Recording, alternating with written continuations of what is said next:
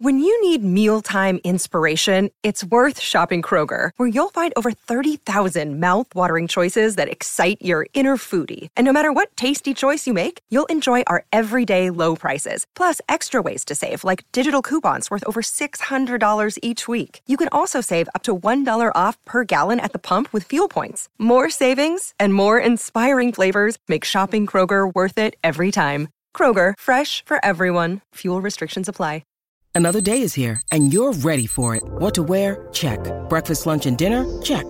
Planning for what's next and how to save for it? That's where Bank of America can help. For your financial to-dos, Bank of America has experts ready to help get you closer to your goals. Get started at one of our local financial centers or 24-7 in our mobile banking app. Find a location near you at bankofamerica.com slash talk to us. What would you like the power to do? Mobile banking requires downloading the app and is only available for select devices. Message and data rates may apply. Bank of America and a member FDIC.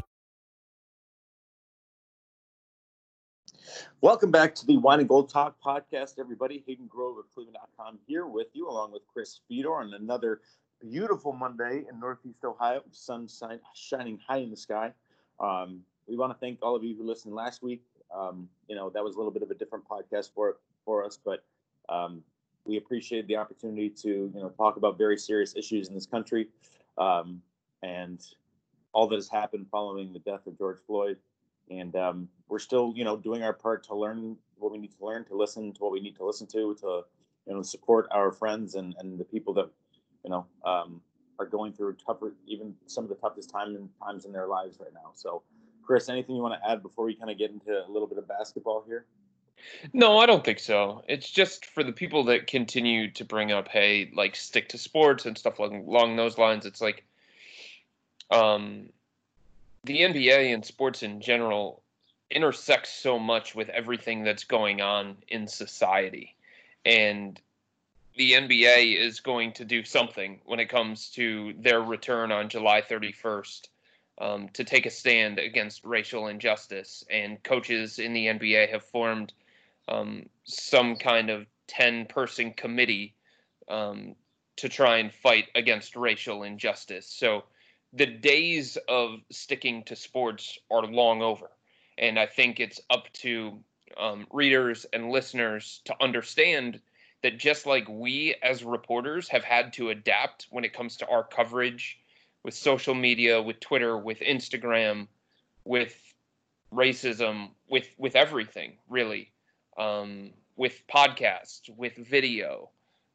It's going to be up to the readers to adapt to, and they're going to have to have some recognition that sticking to sports is just not going to happen in today's society because too many things intersect.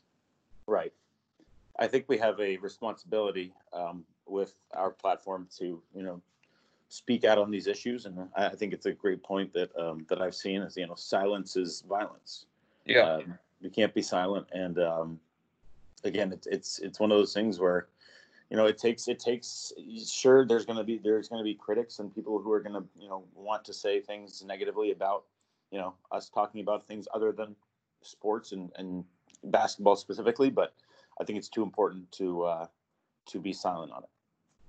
And, and so much of the economy, Hayden, is tied to sports. Yeah. I mean, Adam Silver, the NBA commissioner, said it I think a few months back, he was talking about how interested he was during this pandemic for the NBA to get back so that the NBA could help jumpstart the economy. Um, NBA coaches have spoken out on different issues around the country. So all of these guys, whether it be players or coaches, they're starting to dabble in things beyond sports.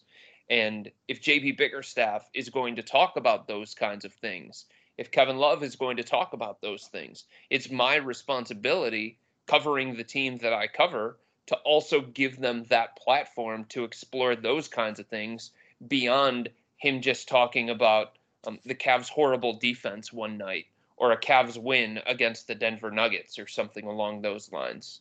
Um, sports are all encompassing these days. And because you cover this team and because you're talking to these guys about these topics, they're going to be written about. They're going to be talked about, and they should. 100%. And I think, you know, the fact that we haven't been able to play basketball or see basketball being played in so long has actually been a, a, a not a, not a good thing for you know for anyone. We all love the game and we all appreciate the game and the players want to play, but I think it has allowed you know people to focus more on the actual issues that are happening. You know, the things that that you know are going around in the world, and I think you know as much as basketball can serve as a you know entertainment and a distraction and and for a lot of different people, um, I think this was a perfect you know not a not a good time because it's a terrible thing that's happened you know with George Floyd. And but I think it's a good I, I think it all came together at the right time to where you know we don't have anything to, else to focus on. So it's you know more paramount than ever than that we can focus on you know racial injustice and speaking out on these things. And i think it gives time for you know the players um, who are usually so wrapped up in the in the you know the world of games and travel and this and that mm-hmm. they can sit down and and really put their thoughts out there which i think has been awesome i'm so glad that you brought that up because i was thinking about it the other day um, there was the story about jaylen brown driving from boston to atlanta so that he could lead a peaceful protest Jaylen Brown is an up and coming player. He just got a big contract extension from the Celtics. He was a third overall pick. So this is a young kid ascending, coming into his own. And if the Boston Celtics would have been in the NBA finals or in the conference finals, he wouldn't have had that platform. He wouldn't have been able to do what he did driving from Boston to Atlanta to lead that protest. He wouldn't be able to use the voice that he's been using right now because he would be so caught up in different responsibilities. Right. So I'm glad you brought that up because I was thinking about that. I was thinking about some of the players that have been very open and honest about this and taking part in some of these protests, the peaceful ones. And and if they still would have been playing basketball, they wouldn't be able um, to do the things that they've been doing right now. Mark Cuban, if his Dallas Mavericks had advanced deep into the postseason, he wouldn't have been able to take part in that march or that protest. So you're right. Sometimes timing can be really, really bad on things, and sometimes timing in a, a weird way can be a blessing. And if if we're trying to find positives to come from this in a dark, dark time, and sometimes we're taught to do that, um, I think that is one of the positives for sure. Absolutely, I, I, completely agree that this is, you know, it's it's about finding the good and bad. It's about finding the good out of bad situations, and um, you know, unfortunately, it took bad situations to happen for us to try to push more for good. But um, again, I'm a positive person. I like to, you know, look at the positives in, in each situation. And that was my first thought is that, you know, because of basketball being stopped and because of all these sports being stopped, now people with bigger platforms have the time to do what they, you know, to, to help more than ever. And I think that's huge. Um, I do want to get into basketball though, because the Cavaliers uh, unfortunately had their season ended uh, when the on last Thursday when the NBA decided that they were going to have 22 teams report to Disney World uh, to restart the NBA season. So, Chris, you have an article up titled on cleveland.com/slash Cavs titled "What does it look like for Cleveland Cavaliers outside of the NBA's 22 team bubble?" So that's the question I will ask you. what is the what what does it look like for the Cleveland Cavaliers outside of the NBA's 22 team bubble? Well, they don't like the view. We'll start there, Hayden. Sure, of course. They're pissed. To be honest with you, the coaches, the players, the front office, the entire organization is pissed that they're not included. Um, they're looking at a team like the Washington Wizards. They're looking at a team like uh, the Phoenix Suns.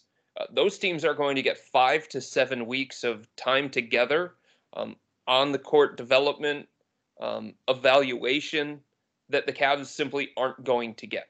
And they want to know how the NBA is going to remedy that. And they want to know if there's anything that the NBA is going to do for the eight teams that have been excluded, whether it be mandatory summer training camp, OTAs, some kind of tournament for the eight teams that are excluded, some kind of competitiveness, because the five to seven weeks of um, development and togetherness is so so important, especially for a team Hayden like the Cavs.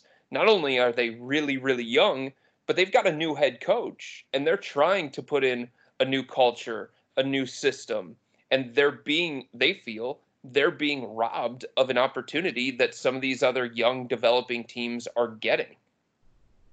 Yeah, it, it, I definitely understand from from their standpoint. Is there any um, like plan for them to have an you know an unofficial just time to be together and time to work out together and, and try to even maybe not even so much you know play but just you know continue to develop and work uh, with each other so there are so many things that have to be discussed here yeah. um, between all of these teams and the players association all of these teams and the league. Um, there has to be things that are collectively bargained. But the sense that I get is that the NBA is aware of how these eight excluded teams feel, including the Cavs, and they're at least open to different things this offseason because of the circumstances surrounding the situation that everybody is in right now. Um, I don't know what that's going to look like. I don't know how that's going to come together, but the Cavs have one member of the front office who spent like three days before the Board of Governors call on Thursday um, putting together various plans to send to the NBA that the Cavs want. Um, and it included, like I said, summer training camp, OTAs, mandatory group get togethers.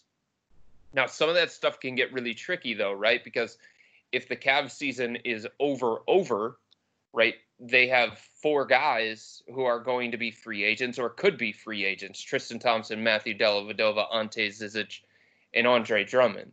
So, like, if they do a mandatory summer training camp and it's after the season, what does that mean for those four guys? I think that's something that the Cavs are working through. It's something that the NBA the NBA would have to work through. Um, but the Cavs are very, very interested in some kind of team organized activity throughout the course of the summer because usually Hayden it's just exit interviews go your separate way if you want to do individual workouts at the facility you can do that but no scrimmaging right amongst the team no 5 on 5 no team organized activities. And the Cavs want those things. And these other teams that have been excluded want those things too. And I think because of the pandemic and because of this situation, I think the NBA is going to be more open to it. So before we look forward and, and we talk about, you know, the, those guys that you mentioned, the Andre Drummond, the Tristan Thompsons, um, let's take a look back. So, I mean, so the Cavaliers finished obviously the second worst team in the league. Um, didn't have the season that they wanted to. Uh, went through a coaching change midway through the season again, and um, you know Darius Garland's season was kind of lost. Collin Sexton took some strides. I mean, what what is the biggest takeaway from the 2019-2020 Cavaliers in your mind? Um I think my biggest takeaway is that no matter how they arrived at this, it looks like they have the right coach for this group. And again, maybe they learned some things from the John Beilein situation. It's one of the questions that I have teed up for when we have end of season conference calls with Koby Altman and some of the other people within the organization. Uh, so hopefully we get a chance to do that, and hopefully I can ask that question. But in failing to get John Beilein, um, in failing to find a coach that was right for them, they did. Yeah. JB Bickerstaff was able to take over and the way that he communicates with guys, the way that he has led them through this very, very difficult time um, I was thinking about this the other day, Hayden. If if they didn't have JB Bickerstaff right now as the head coach, if they had John Beilein, how different things would be, how different the vibe around the team would be, how different things would be conducted at this point in time. And it's no offense to John Beilein, who is a great college coach, a great person. I got to know him on a daily basis. I got to talk to him on a daily basis. And there are things that that he does that are great and they fit really, really well in a certain realm. Um, but when it comes to connecting to players, that was not something that he could figure out at this particular level. So to have somebody like JB who has a knack for connecting to players, who has a way of talking to them in a way that's going to make them listen and want to follow, um, it's very, very good that he's the head coach of this team right now going into what is it's going to be an unprecedented offseason and who knows what 2020 2021 is going to look like. So to me that's my biggest takeaway and you can call it the honeymoon phase or whatever but after they put JB Bickerstaff in charge there was a different vibe around this team. There was a different attitude around this team. It wasn't negativity, it was positivity. It was hope for the future. It was belief in the guy that was in charge. And that belief was missing at various points in the first half of this season because of John Beilein.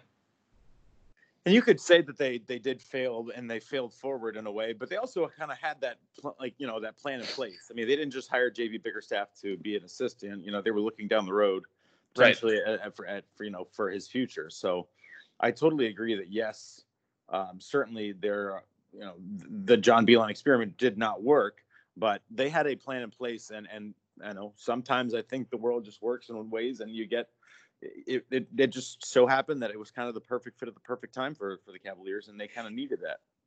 And to your point, they built it in the contract of JB Bickerstaff that when John Beilein was done, when he laid the foundation, or however they phrased it, that there was going to be a transition into JB. Part of the reason why JB came here instead of going to the Sacramento Kings with his buddy Luke Walton, the other team that was interested, is because of that, is because of the succession plan and because of Koby Altman and because of his father, Bernie Bickerstaff. But because of that succession plan that was built into his contract, where he knew at the end of it, whether it be three, four years down the road, however long it was going to be, I don't think anybody thought it was going to be half a season, right. but however long it was going to be, that he was going to take over as head coach and this was going to be his job. So, yes, you're right.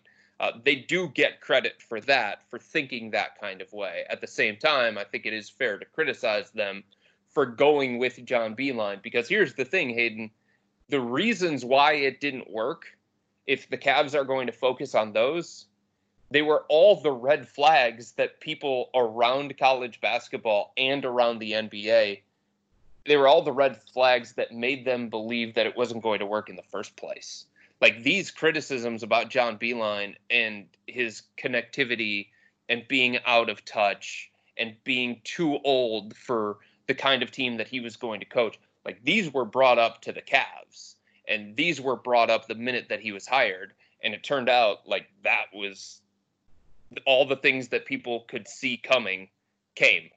So, what did the Cavs miss in that? If they're going to self evaluate at the end of this season, I think it'd be very, very interesting to see how they um, how they evaluate themselves in missing all the signs that everybody else saw. Yeah, I think that's you know I think that's part of the issue with or not everybody else, but the detractors and the people that were questioning the hire. So I right. think that's a better way to phrase it.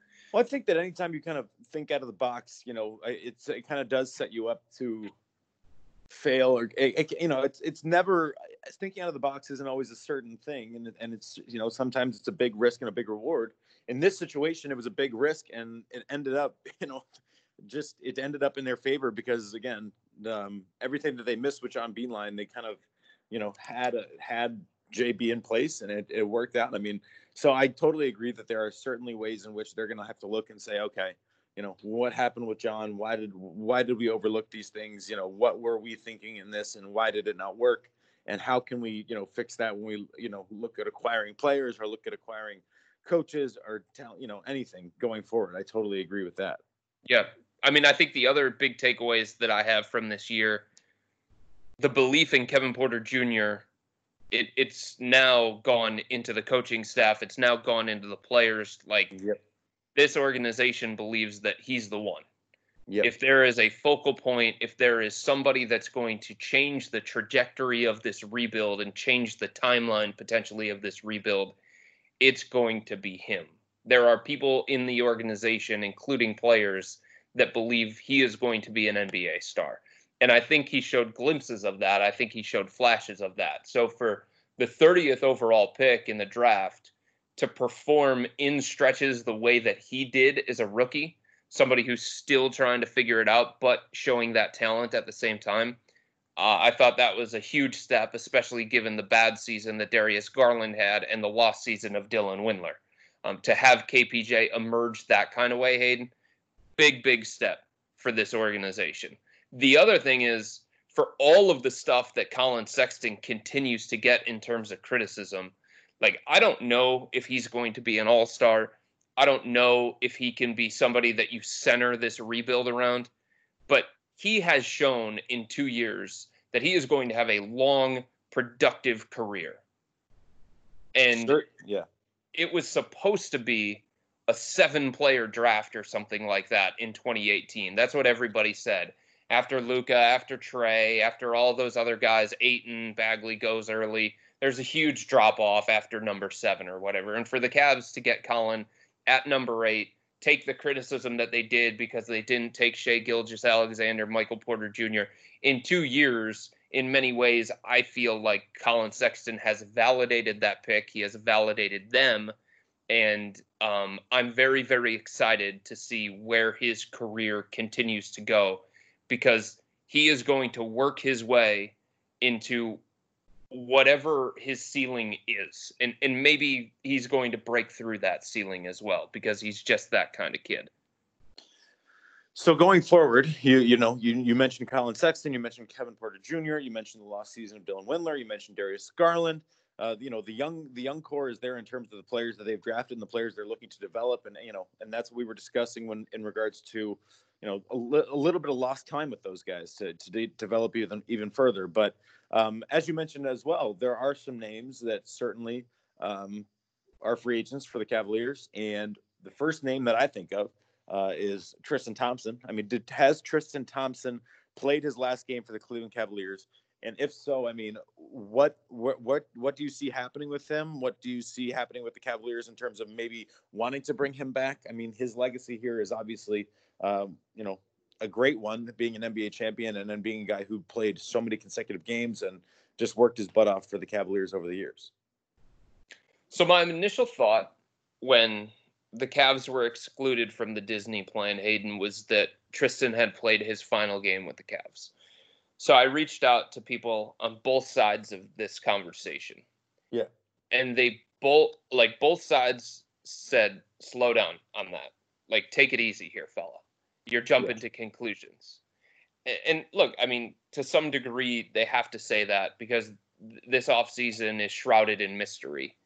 Um, but I think there's also a sense that the Cavs recognize the value that Tristan Thompson brings, and Tristan being one of the greatest Cavaliers of all time, and eventually having his jersey hung and continuing to climb the ranks of the all-time Cavs is something that's meaningful to him. Sure. This is the only organization that he's ever known. This is the organization that drafted him. So when I texted somebody and said, Does this mean Tristan has played his final game with the Cavs? I got back, Not necessarily. And I believe there's a chance he comes back. Um, and I think part of that, Hayden, has to do with just this offseason. There are so many people that are wondering today what is the salary cap going to look like for next season? How are free agents going to be impacted by that and the coronavirus? And because there's such a tight timeline when it comes to one season ending and the next season starting, are are, are teams more than likely going to try and hang on to their own free agents? And are free agents going to just stay with the team that they're currently on because it's going to be really really difficult for them to transition into a new team in such a short window um, and understand what role they're going to have and understand the new system and understand the new coach and, and all the different things that go into changing teams uh, so I'm wondering if because of that, Hayden, if Tristan is just going to maybe and and some of these other guys are just going to sign like one year deals, stay in the place that they are, and just give 2021 free agency a real shot. Yeah, that was kind of my thought when you were mentioning that. You know, is, is are these guys going to just try to, you know, essentially just hang on for one more year and you know let it normalize a little bit before you know trying trying to enter into free agency. Um, but with Tristan again, it, that's interesting that you hear that you know they're saying that it's not totally a foregone conclusion that he would be you know looking elsewhere. I, how I mean, from from what you you mentioned and what you got in regards to information, I mean, does it matter to him to to as you said, you know, to be in the Raptors, just to stay in Cleveland for a long time and to be that kind of Iron Man in this in the Cavaliers uniform? I mean, how much is that weighing in on his decision here? Yeah, so I think that matters. I think it does. Um, I think when you're talking about free agency or any of these kinds of conversations, Hayden, there are a lot of things in play. Like somebody in free agency doesn't just take the money. They Right. look at money, they look at location, they look at role, they look at a bunch of different factors. And I think when it comes to Tristan, one of the factors absolutely is his standing with the Cavs. He wants to be considered one of the greats that has ever played for this organization. He wants his jersey in the rafters. And I think the more time he spends with this organization, the more he can climb the ranks, the more notoriety he's going to get. And maybe people are going to recognize more the kind of impact that he had after getting drafted fourth overall. Um, so I do think that matters. I don't know that that is the driving force behind this decision, though. I'll put it that way. So say he does go elsewhere. Do you think his do you think number 13 is up there? If he if this is his last go with the Cavaliers, do they put number 13 up in the rafters? I go back and forth on that, but I Yeah. think yes, because of his contributions to the title team Uh-huh. and because of where he is in ranks of this organization Yep. compared to some other guys that are already up there, if that makes Yep. sense. No, that makes complete sense. I, And- I totally. Yep. Go ahead. And and here's the other thing. When it comes to where he could go this offseason, Hayden, I really think the amount of options for him are going to be small. Um, I believe he feels like he's worth more than the mid-level exception. And I think you can make an argument in this climate that he is worth more than the mid-level exception. And right now, projections for the mid-level is about eight to nine million per year. That could go down just based on what has happened here with coronavirus. Uh, so the teams that have more than the mid-level to offer, ah, I mean, they're very similar in situation to the Cavs. So why would he go there into another rebuild situation just for more money? Yeah. I don't I don't know. I, I don't necessarily buy that. I mean, I think somebody in his position, Hayden, would love to latch on with a contending team. Yeah. But if he gets to a contending team, the only way that he gets there is by taking the mid-level exception or the Cavs signing him to a little bit more than the mid-level and trading him to one of those contenders. So some sign and trade type situation. So the options for him to get to a better situation than this one, they're not that great. And would it be worth it for him to say go to Charlotte for a little bit more money or maybe uh, New York for a little bit more money, or uh, say Memphis for a little bit more money, when he could potentially stay here in Cleveland, continue to climb the ranks, continue to cement his place in in this franchise um, for another year, and then try free agency in 2021. It's just there's so much mystery surrounding free agency this offseason that it's really hard to peg anything, including what happens with Tristan. Sure. That's, I mean, it's going to be very interesting to see. And, and it makes sense. I mean, I, I don't, uh, again, every person has their own kind of mind and their own thoughts. But I mean, the thought if Tristan Thompson wanting to go to Charlotte for a little more money or Memphis for a little more money or maybe even New York for a little more money doesn't sound that appealing. Um, I agree. You know, especially when you would have to start over and, and you know enter a new market and you know it just it doesn't sound that great. So you're right. I mean, the I, I think that he would be much more interested in going to an LA or going to somewhere where you know he's going to compete right away. And as you said, it's it's it's it wouldn't make as much sense for him financially. So So here's very- the other thing. Here's Yeah. the other thing that's in play. Does he just say, all right, you know what? I'm going to bite the bullet when it comes to financial this offseason because of all the circumstances surrounding it, latch onto a contender for this upcoming season, and then either stay with that particular contender moving forward, like sign a one year contract, and then try and re up with that same team that he signs with that contending team next offseason, or maybe, you know, go somewhere else to a different contender and start jumping around for more of a long term deal next offseason. I guess that's in play too.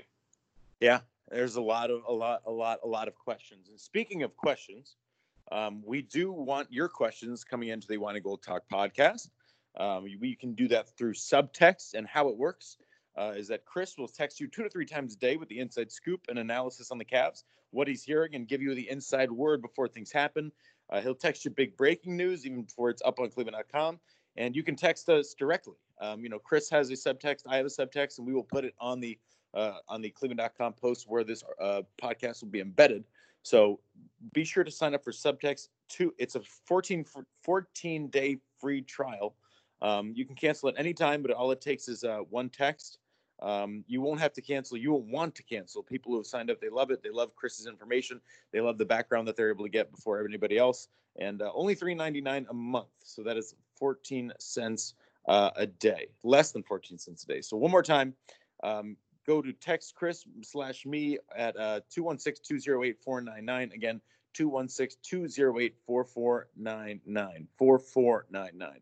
Um, and when you text us, that is the only way to get your questions into the show uh, through subtext. So, you know, sign up and get your questions into us. Any questions you have about Tristan Thompson, about the Cavaliers, about what Chris is hearing, uh, be sure to send them our way. One more time, uh, 216 208 4499, and that is subtext. All right, Chris, um, getting back into it with the free agents, uh, Andre Drummond was another name that you mentioned, and that's a name we've talked about a lot. Um, are you still expecting him to re up with the Cavaliers, take that uh, that option, and um, and be back in Cleveland next season? Yes, as close to 100% as I can get without not making it 100%. Yeah. Because because somebody in this business told me a long time ago, never say never. Right. All right. So Andre Drummond comes back. Um, Matthew Dellavedova and Ante Zizic. Obviously, Delly, you know, fan favorite, but is certainly not not not the offensive player that uh, he once was, or he just had a really you know pretty terrible year this year offensively. Uh, still brings a lot of effort and leadership, no doubt. But um, what is what is the deal with Delly? I have a, a trivia question for you first. Ready? Okay. Okay. In terms of on off court rating, who was the best player on the Cavs this year? Wait, what do you mean by on off court rating? It's how they performed with the player on the court versus the player off the court. It's called on off. Okay. Oh, I, oh, I got you. Okay. So, who is the best? Who is the best Cavalier statistically? And then again, this is just one metric. Matthew Dellavedova. Matthew Dellavedova. Wow. Well, there you go. now, now, now, that speaks to a lot of different things, Hayden. Yes. Number one, it just shows how important it is to have a ball mover and a passer at point guard. Sure. And that's not something that they had. You know, for a lot of the year, Hayden, the best passers that the team had were big guys Larry Nance yeah. Jr., Kevin Love. Um, but Matthew Dellavedova, when he started playing um, close to the shutdown of the season, he was moving the ball, he was creating opportunities, the offense was flowing. It looked like a real offense. As opposed to an offense, it looked like an experienced, well run offense, as opposed to an offense run by a rookie point guard who only played four full games of college. Right. In some ways, that's to be expected. But it's something that the Cavs have to look at here. And I'm not saying with Dellavedova, but it's something that they have to look at when it comes to team building moving forward. Like if that's the kind of impact that Delly can have, despite the fact that he couldn't hit a shot for most of the year, like they need that kind of player. So when yeah. it comes to the draft, when it comes to the off season, they have to say like, is there a player out there that can bring that kind of element to our team, um, and maybe a little bit more in the future. When it comes to Delly specifically, though, Hayden.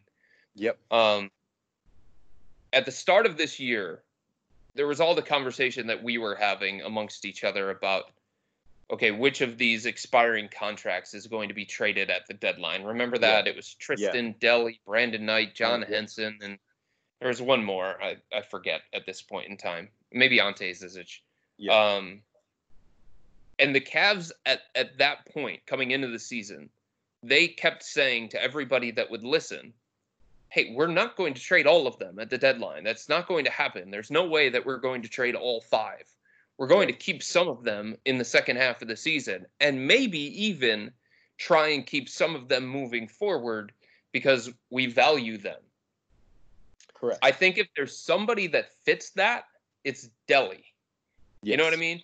It's Yeah. a serviceable backup point guard, great basketball IQ, really coachable, isn't going to complain about his role, probably isn't going to have a big market in the offseason where he'd be passing up a great opportunity elsewhere.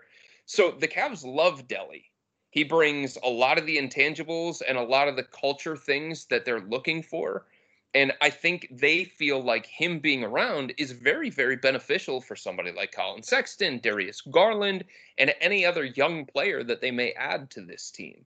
He's got championship experience too. He's one of the few guys remaining from that championship team. So if it's a team friendly contract and Delly doesn't have other options around the NBA, I could see him coming back for sure. I totally understand that, and he, he I, I assume he wouldn't come at a high cost. Um, I'm Oh, I assuming the don't Mark, so. I'm assuming the market wouldn't be that. You know, he wouldn't get the deal that he got with the Bucks. That's for sure. Um, uh, and I think the market would be, yeah, I, I think it, I think the reunion would make a lot of sense. Um, you know, if the if if I'm just trying to think of any other like scenarios where he wouldn't, you know, want to come back. But I think again, I think he, you know, is very comfortable in Cleveland. Um, I think he, you know, has a very good footing here, and it would it would make sense, um, if if not for a long term contract, maybe even a short one or two year deal. Here's the scenario where he doesn't want to come back. Yeah, They draft LaMelo Ball with the first overall pick or something like that. yeah, So all of a sudden you have young LaMelo Ball, you have young Darius Garland, and a lot of those guys are going to take up the point guard minutes. You're probably going to spend some time with Collin Sexton at point guard. You're probably going to spend some time with KPJ at point guard next season as part of the experiment and trying to give KPJ more responsibilities to see what he can do, what he can't do. So then Delly would look at the situation saying, okay, it's very, very similar to the beginning of this past season where I was completely out of the rotation. I had Right. no general idea of what my role was going to be. Um, so maybe in that situation, he says, I could go somewhere else, be a mentor in the same kind of way, but also get more playing time in a different situation. Yeah, no, that would make sense. So I guess we'll have to see what happens with the draft, and we'll have a lot of time to talk about the draft. The draft is now not until uh, I believe October. Um, is October yes, 15th, man. October fifteenth. Yes, Yep. crazy. That's unbelievable. So, but also that's only what like four months away. So I mean, it, it's it's going to be such a weird time. You say only. I mean, for Well- the last for the last two months, all the Cavs have been doing is watching film on these draft prospects because they had no clue when the draft was going to be and they wanted to be prepared just in case it was still June 25th. So now you're talking about six months really of breaking down the same prospects over and over and over and over again. I could see that being a problem. I could. Uh, yeah, over- I could start to them- overthink yeah, it. overthink it, and then I could see that like, I could see them like you know honing in on one specific part of a guy's game that they you know don't like, and then thinking about. I mean, there. I I believe that. I truly believe that they should probably just take like a month vacation and start over again or something. Yes. Decompress. Exactly.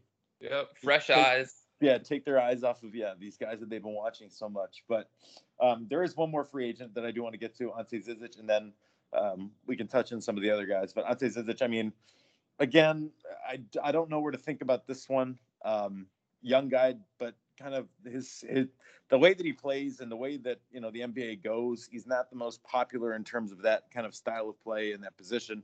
What are the Cavaliers thinking in regards to big? Or what are the what? Are the, what would you call on Big Z? I think Big Z is taken by the other Yes, guy. Exactly right. Who I saw driving riding his bike on Lake Road the other day. Shout out to Big Z. Happy birthday! He's 45 years old that last week. And he was riding his bike on Lake Road. Good for him. Man. Yeah, yeah. He's just. Let me tell you what. For a guy that's what seven three on a bike, he didn't look that weird, and I'm proud What's that? him. For a guy who's seven three on a bike and Yeah, look no. that weird, props to him. It's got to It be must like a, must be a giant bike. I was gonna say custom made for Yeah. sure. Oh yeah, for sure, for sure. Um, so big, the other little Z, if you want to call him little Z, we'll call him little Z. What do you think? I I just don't think it makes a lot of sense. Yeah, The only argument that you can really make, Hayden, is that well, I I guess there are two arguments that you could make. He's still young and developing, and, and two, He he gives you depth at at the big spot, especially if if Tristan Thompson maybe could walk. Um, but aside from that, I mean, this is a guy who they just don't give consistent opportunities to. As you mentioned, not a great fit for today's game. Honestly, I, I think Ante would be best served if if he would be okay with this to go overseas, play somewhere overseas, and maybe make more money and get more playing time consistently because he's always going to be, I think, that swing big on a roster who's yeah. only going to get playing time if there's an injury or if there's foul trouble. Well, the good news is that he is from overseas, so I think he would be, you know, comfortable in that situation. This is overseas for him, realistically. I mean, yeah. You know, being from not from the United States, so I mean, I wish Big Z the best, but I kind of agree. You know, it's a situation where he would probably be best served if he really wanted to play and to make more money to go to the uh, to go to another league over there. Um, we've mentioned a lot of names: Darius Garland, Dylan Windler, uh, Kevin Porter Jr., uh, Collin Sexton. We have not touched on the probably the biggest name uh, that the Cavaliers have in Kevin Love. Um, still under contract very much. Do you see anything changing in regards to Kevin Love and what his status is with the Cavaliers? Is he going to continue to kind of be a leader for this team and, and stick around, or does he? Are you going to think that maybe he, he tries another tries to get to move somewhere else? What are you thinking with uh, with the Cavaliers and where they stand with Kevin Love? I think we're in the same place that we've always been, Hayden. Um, Just yes, that makes a lot of sense. I mean, look, the only thing that has changed, I think, is maybe an outside team's willingness to take on that bulky salary has gone down a little bit because of the revenue, um, because of the financial hit that these teams are going to take league wide. So, because of that, I think they're going to try and shed more of those bulky contracts or be unwilling to take them on. So, I think that brings down the market for Kevin a little bit. I had thought before the coronavirus pandemic happened, I had thought that maybe this offseason would be a possibility. Um, a team that was trying to preemptively strike before 2021 free agency, um, a team that got into the playoffs, saw that they couldn't take that next step, regrouped in the offseason, didn't have money in free agency, but could have made their big splash in a trade. Like that's what I thought could have happened going into this offseason. I think the Cavs thought that could have happened going into this offseason. Sure. But now it's you raise your palms to the sky and say, how are they going to be impacted in terms of team building because of all of the loss of revenue? Um, in saying that, like we're still at the same place when it comes to the view of Kevin. The Cavs have one view of him. They have one value that they've placed on Kevin. It's a high value. They believe in him. Um, he was statistically their best player in terms of value over replacement player, which is a metric that a lot of people use, um, especially when having an MVP type argument. So mm-hmm. he was their best player when it comes to that. Uh, they're a better team with him on the court, offensively and defensively. The numbers point to that. JB Bickerstaff has a great relationship with Kevin. It goes back to their days together in Minnesota. There's um, a lot of value that the Cavs place on Kevin because of all those things. Uh, the NBA, on the other hand, says this guy's on the wrong side of 30. He's injury prone. He's never been a winner except for when he had LeBron James. Um, and his contract is enormous. Yep. So, because of that, the NBA has placed a different value on him. And until those things, the Cavs' value and the NBA's value, Start get to closer together and align a little bit better, mm-hmm. you're just going to have this butting of heads over the kind of compensation. Yep. The Cavs want some combination of young players and draft picks, plural, and an NBA team is saying, We're doing you a favor by taking his horrible contract off your hands. So we're not going to give you a bunch of compensation for that. You're welcome. Yeah. Yeah, I mean it's it's you I love what you what you said at the start. Like it's kind of where we've always been. Like could very much be traded, could very well not be traded, could very well, you know, just continue to be with the Cavs and continue to be I mean it's just I I agree that if if they don't if things don't start aligning in regards to value, I just don't see anything happening. And uh, I don't know if you know things would align um, until he starts to play again. I don't think that makes any sense for any team to trade for him if he, you know, if he until he comes back and, and maybe has a better year next year or you know has a worse year and then you know if he doesn't play as well then I certainly that that you know value is only going to dwindle. So either way, I think it, it's going to take him playing again to for other teams to kind of see um, what they want to do in that direction. By the way, that's a really good point that you bring up. Yeah, because Kevin did not have a great year last year. Obviously, no. it was injury wrecked, and this year he didn't have a great year either. Yep, seventeen point six points per game, nine point eight rebounds per game. His player efficiency rating was around 18 you know, field goal percentage 45, three point percentage 37. You know, for a guy making 30 plus million, the numbers have to be a little bit better than that. Yeah. So the Cavs were thinking all along coming into this year, they were saying, okay, Kevin's going to have a monster year. He's going to play more like an all star. He's going to recoup some of his value. It didn't happen. And look, you can make up the reasons that you want to make up, and some of them are legitimate. He was unhappy. The coaching staff didn't know how to use him properly. There was the whole John Beilein situation going on.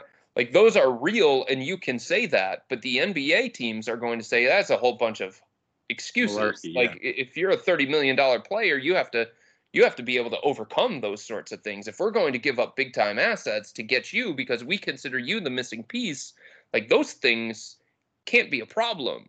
Um, so the Cavs were hoping and thinking that he was going to recoup some of his value in case they wanted to go the direction of the trade.